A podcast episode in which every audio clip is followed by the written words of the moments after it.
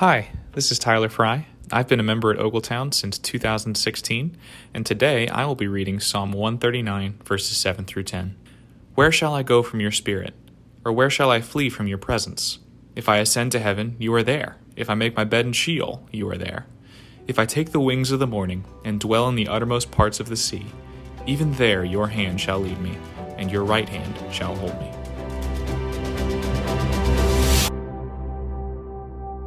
Thank you for tuning in to Listening Up, a podcast devotional of Ogletown Baptist Church. This week and next, we're spending time together in Psalm 139, and today we're looking at verses 7 through 10. Even though today we've got all sorts of ways of staying connected calling, texting, posting on social media we may be living in one of the loneliest generations ever. If the Beatles could sing All the Lonely People in 1966, how much more today? Of adults surveyed in the US in the 1980s, about 20% said they were lonely, but today that number has risen to 40%. One study concluded that loneliness is the main reason why people seek psychological counseling. So, what does the Bible say about feelings of aloneness? The reality is, though it may be as widespread as ever, aloneness is nothing new. We see people being alone in the Bible. Jacob wrestled alone all night. Elijah fled alone into the wilderness. Jonah was alone in the great fish. Moses knew the loneliness of leadership. John the Baptist found himself in jail, disillusioned, and alone. And Paul ended up asking Timothy to come to him because he was alone and in jail. And then even Jesus knew what it was like for his followers to forsake him and flee.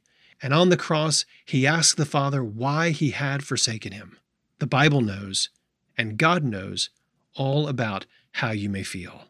You may feel apart from others, and you may feel apart from God, but today's passage reminds us of what is true, a needed antidote to how we may feel.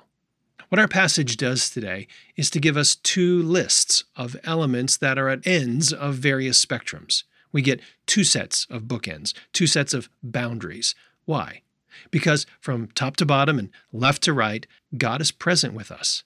And he wants us to know that no matter how we may feel, we are never alone.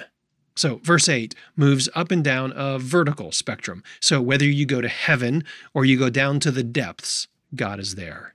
And then verse 9 moves along a horizontal axis. Whether you go from the dawn on the east or to the farthest horizon of the sea, and in Israel that's on the west, God is there. And that doesn't just mean that He's there when you are at the ends of the earth, but that He's at both ends, both extremes, and therefore everywhere in between.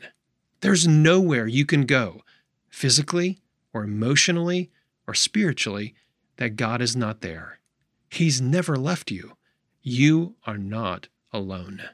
You may feel like you're alone and not even sure where to turn next, but even where you are right now, His hand will guide you, and His right hand will hold you.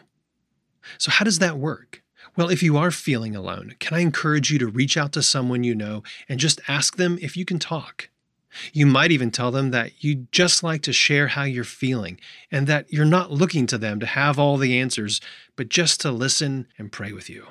I'm confident that the Lord will be present to help you through the members of His body, and He's also pleased to meet us in the comfort of His word.